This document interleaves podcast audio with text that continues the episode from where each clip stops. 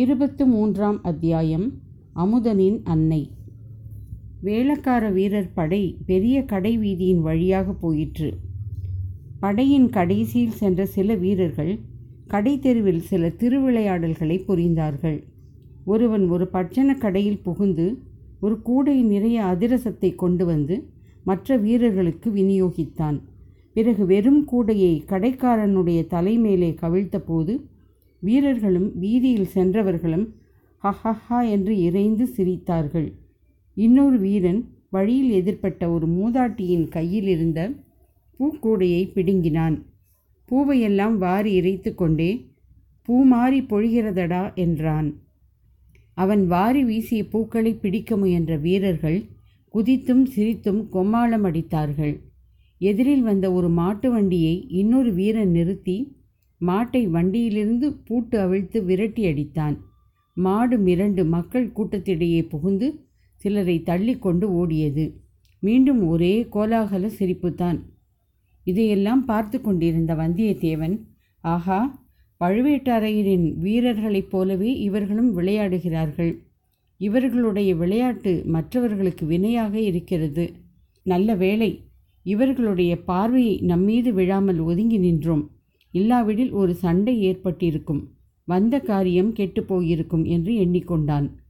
ஆனால் ஒரே ஒரு வித்தியாசமும் அவனுக்கு புலனாயிற்று. வேளக்கார படை வீரர்களின் விளையாடல்களை இங்குள்ள ஜனங்கள் அவ்வளவாக வெறுக்கவில்லை.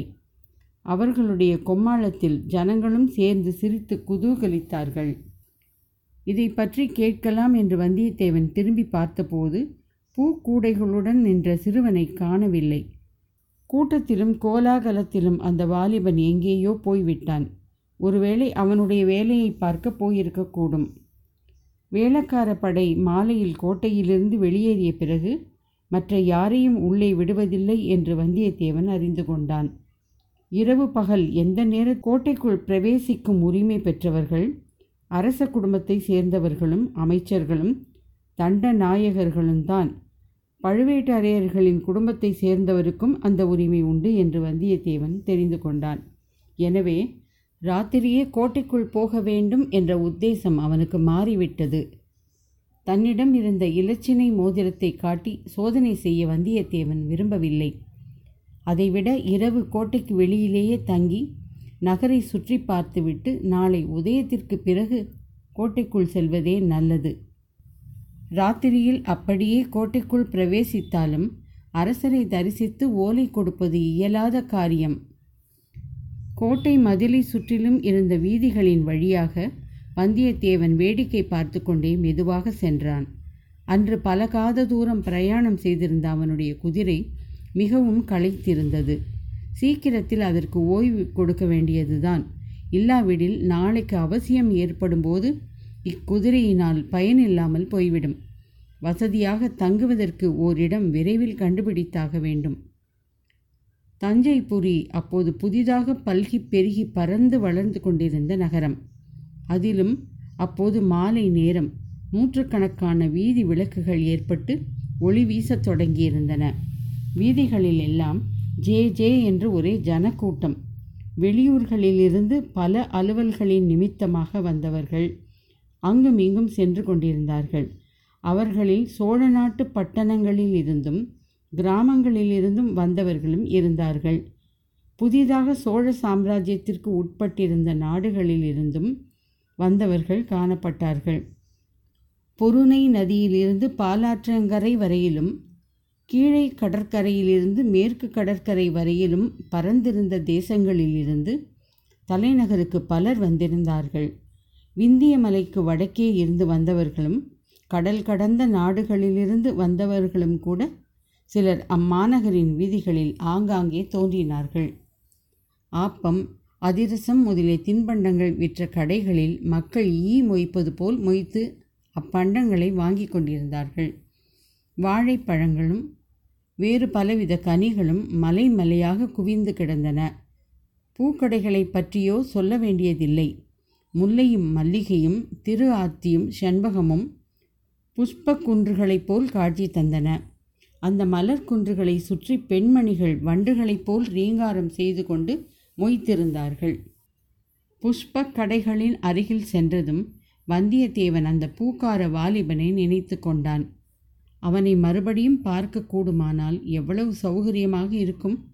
இந்த நகரில் வசதியாக தங்குவதற்கு ஓரிடம் அவனை கேட்டு தெரிந்து கொள்ளலாம் அல்லவா? இப்படி எண்ணிய போதே சற்று தூரத்தில் அந்த வாலிபன் வந்து கொண்டிருப்பதை வந்தியத்தேவன் கண்டான். குதிரையிலிருந்து இறங்கி அவனை அணுகினான். தம்பி, பூக்கூடைகளில் ஒன்றையும் காணோமே, பூவெல்லாம் எங்கே விற்றாகிவிட்டதா என்றான். விற்பதற்காக நான் பூ கொண்டு வரவில்லை, கோவில் பூஜைக்காக கொண்டு போய் வந்தேன். பூவை கொடுத்தாகிவிட்டது, வீட்டிற்கு திரும்பி கொண்டிருக்கிறேன். எந்த கோயிலுக்கு நீ இந்த புஷ்ப கைங்கரியம் செய்கிறாய்? தளிக்குளத்தார் ஆலயம் என்று நீங்கள் கேட்டதுண்டா? ஆஹா, தஞ்சை தளிக்குளத்தார் என்று கேள்விப்பட்டிருக்கிறேன். அந்த கோவில்தான் போலிருக்கிறது. பெரிய கோவிலா அது? இல்லை, சிறிய கோவில்தான். கொஞ்ச காலமாக இத்தஞ்சையில் துர்க்கையம்மன் கோவிலுக்குத்தான் மகிமை அதிகம். அங்கேதான் பூஜை, பொங்கல், பலி, திருவிழா, ஆர்ப்பாட்டங்கள் அதிகம். அரச குடும்பத்தாரும் பழுவேட்டரையர்களும் துர்க்கையம்மன் கோவிலுக்குத்தான் அதிகமாக போய் வருகிறார்கள். தளிக்குளத்தார் கோவிலுக்கு அவ்வளவு மகிமை இல்லை. தரிசனம் செய்ய ஜனங்கள் அவ்வளவாக வருவதும் இல்லை. நீ இந்த புஷ்ப கைங்கரியம் செய்து வருகிறாயே, இதற்காக ஏதேனும் சன்மானம் உண்டா? எங்கள் குடும்பத்திற்கு இதற்காக மானியம் இருக்கிறது. என் பாட்டனார் காலத்திலிருந்து கண்டராதித்த சக்கரவர்த்தி விட்ட நிபந்தம் உண்டு. தற்சமயம் நானும் என் தாயாரும் இந்த கைங்கரியத்தை செய்து வருகிறோம். தளிக்குளத்தார் கோயில் செங்கல் திருப்பணியா அல்லது கருங்கல் பணி செய்திருக்கிறார்களா என்று வல்லவரையன் கேட்டான். அவன் வருகின்ற வழியில் பல செங்கல் கோயில்களுக்கு கருங்கல் திருப்பணி நடந்து கொண்டிருப்பதை பார்த்திருந்தபடியால் இவ்விதம் கேட்டான். இப்போது செங்கல் கோயில்தான் கருங்கல் திருப்பணி விரைவில் தொடங்கும் என்று கேள்வி. இந்த திருப்பணியை உடனே நடத்த வேண்டும் என்று பழையாறை பெரிய பிராட்டியார் விரும்புகிறாராம். ஆனால் ஆனால் என்ன? பராபரியாக கேள்விப்பட்டதையெல்லாம் சொல்வதில் என்ன பயன்? பகலில் பக்கம் பார்த்து பேசு, இரவில் அதுவும் பேசாதே என்று சொல்ல கேட்டிருக்கிறேன். இதுவோ நாற்சந்தியும் கூடுமிடம். நம்மை சுற்றிலும் ஜனங்கள். இந்த மாதிரி இடத்திலே நின்றுதான் தைரியமாக எந்த இரகசியமும் பேசலாம். இந்த பெருங்கூட்டத்திலும் இரைச்சலிலும் நம்முடைய பேச்சு யார் காதிலும் விழாது. பேசுவதற்கு இரகசியம் என்ன இருக்கிறது என்றான் அந்த வாலிபன். வந்தியத்தேவனை கொஞ்சம் சந்தேகத்துடனும் ஏறிட்டு பார்த்தான். ஆஹா, இந்த பிள்ளை நல்ல புத்திசாலி. இவனுடன் சிநேகம் செய்து கொள்வதில் லாபம் உண்டு. பல விஷயங்களை அறியலாம். ஆனால் இவன் மனதில் வீண் சந்தேகத்தை உண்டாக்கக்கூடாது. இவ்விதம் வந்தியத்தேவன் எண்ணி, ஆமாம், இரகசியம் என்ன இருக்கிறது? ஒன்றுமில்லைதான். போனால் போகட்டும் தம்பி. இரவு எங்கேயாவது நான் நிம்மதியாக தூங்க வேண்டும். வெகு தூரம் பிரயாணம் செய்து மிகவும் களைப்படைந்திருக்கிறேன். எங்கே தங்கலாம்? ஒரு நல்ல விடுதிக்கு வழிகாட்டி எனக்கு உதவி செய்ய முடியுமா என்று கேட்டான். இந்த நகரில் தங்குவதற்கு இடங்களுக்கு என்ன குறைவு? சத்திரங்கள் எத்தனையோ இருக்கின்றன. அயல் நாடுகளிலிருந்து வருகிறவர்களுக்கென்று ஏற்பட்ட இராஜாங்க விடுதிகளும் இருக்கின்றன.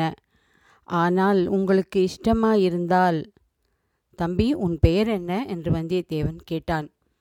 அமுதன், சேந்தன் அமுதன். அடடா, எவ்வளவு நல்ல பெயர்! கேட்கும்போதே என் நாவில் அமுது ஊறுகிறது. எனக்கு இஷ்டமாயிருந்தால் உன்னுடைய வீட்டிற்கு வந்து தங்கலாம் என்று தானே நீ சொல்ல தொடங்கினாய். ஆமாம், அது எப்படி உங்களுக்கு தெரிந்தது? என்னிடம் மந்திர வித்தை இருக்கிறது, அதனால் தெரிந்து கொண்டேன். சரி, உன் வீடு எங்கே இருக்கிறது? நகர எல்லையை தாண்டி கூப்பிடு தூரத்தில் எங்கள் பூந்தோட்டம் இருக்கிறது. தோட்டத்திற்குள்ளே எங்கள் வீடும் இருக்கிறது என்றான் சேந்தன் அமுதன். ஆஹா, அப்படியானால் உன் வீட்டிற்கு நான் வந்தே தீருவேன். இந்த பட்டணத்து சந்தடியில் என்னால் இன்று இரவை கழிக்க முடியாது. மேலும் உன்னை போன்ற உத்தம புதல்வனை பெற்ற உத்தமியை தரிசிக்க விரும்புகிறேன். என்னை பெற்ற அன்னை உத்தமிதான், ஆனால் துர்பாகியசாலி. அடடா, ஏன் அவ்வாறு சொல்கிறாய்? ஒருவேளை உன் தந்தை... என் தந்தை இறந்துதான் போனார், ஆனால் அது மட்டும் இல்லை. என் தாய் பிறவியிலேயே துர்பாகியசாலி. பார்த்தால் தெரிந்து கொள்வீர்கள். வாருங்கள் போகலாம் என்றான் சேந்தன் அமுதன். அரை நாழிகை நேரம் நடந்து அவர்கள் நகர்ப்புறத்திற்கு அப்பால் இருந்த பூந்தோட்டத்திற்கு வந்து சேர்ந்தார்கள். இரவில் மலரும் பூக்களின் இனிய மனம் வந்தியத்தேவனுக்கு அபூர்வ சுக மயக்கத்தை உண்டாக்கியது. நகரத்தின் வீதிகளில் எழுந்த கோலாகல இரைச்சலும் சந்தடியும் அங்கே அவ்வளவாக கேட்கவில்லை. பூந்தோட்டத்தின் மத்தியில் ஓட்டு வீடு ஒன்று இருந்தது. பக்கத்தில் இரு குடிசைகள் இருந்தன. தோட்ட வேலையில் உதவி செய்ய இரு குடும்பத்தார் அக்குடிசைகளில் இருந்தார்கள். அவர்களில் ஒருவனை அமுதன் அழைத்து வந்து வந்தியத்தேவனுடைய குதிரைக்கு தீனி வைத்து மரத்தில் கட்டி வைக்கும்படி கூறினான். பிறகு வீட்டிற்குள் அழைத்துச் சென்றான். அமுதனுடைய தாயாரை பார்த்ததும் வந்தியத்தேவனுக்கு அவளுடைய துர்பாக்கியம் எத்தகையது என்று தெரிந்துவிட்டது. அந்த மூதாட்டி பேசும் சக்தியற்ற ஊமை, காதும் கேளாது என்று தெரிந்தது. ஆனால் அந்த மாதரசியின் முகத்தில் கருணையும் அன்பும் நிறைந்து ததும்பியதை வந்தியத்தேவன் கண்டான். கூரிய அறிவின் ஒளியும் அம்முகத்திலிருந்து வீசியது. பொதுவாக ஏதாவது ஒரு அங்கத்தில் ஊனம் உள்ளவர்கள் மற்றபடி சிறந்த அறிவு கூர்மை உள்ளவர்களாக விளங்குவது சிருஷ்டி விசித்திரங்களில் ஒன்று அல்லவா? அமுதன் சில சமிக்ஞைகள் செய்ததும் அந்த மூதாட்டி வந்திருப்பவன் அயல் தேசத்திலிருந்து வந்த விருந்தாளி என்று தெரிந்து கொண்டாள். முகபாவத்தினாலேயே தன்னுடைய பரிவையும் வரவேற்பையும் அவள் தெரிவித்தாள். சற்று நேரத்திற்கெல்லாம் இலை போட்டு அந்த அம்மாள் உணவு பரிமாறினாள். முதலில் இடியாப்பமும் இனிப்பான தேங்காய்ப்பாலும் வந்தன. அந்த மாதிரி இனிய பலகாரத்தை வந்தியத்தேவன் தன் வாழ்நாளில் அருந்தியதே இல்லை. பத்து பன்னிரண்டு இடியாப்பமும் அரைப்படி தேங்காய்ப்பாலும் சாப்பிட்டான். பிறகு புளிக்கறியும் சோளமா பணியாரமும் வந்தன. அவற்றையும் ஒரு கை பார்த்தான். அப்படியும் அவன் பசி அடங்கவில்லை. கடைசியாக கார்படி அரிசி சோறும் அரைப்படி தயிரும் நுங்கினான். பிறகுதான் அவன் இலையிலிருந்து எழுந்து கொண்டான். சாப்பிடும்போதே சில விஷயங்களை அமுதனிடம் கேட்டு தெரிந்து கொண்டான் வந்தியத்தேவன். தஞ்சை கோட்டைக்குள்ளே அப்போது சுந்தர சோழ சக்கரவர்த்தியையும் அவருடைய அரண்மனை பரிவாரங்களையும் தவிர இன்னும் முக்கியமாக யார் யார் இருக்கிறார்கள் என்று விசாரித்தான். பெரிய பழுவேட்டரையர், சின்ன பழுவேட்டரையர் இவர்களின் மாளிகைகளும் பரிவாரங்களும் அங்கு இருந்தன. தன பொக்கிஷம், தானிய பண்டாரம் இரண்டும் கோட்டைக்குள் இருந்தபடியால் அவற்றை பரிபாலிக்கும் அதிகாரிகளும் கணக்கர்களும் இருந்தார்கள்.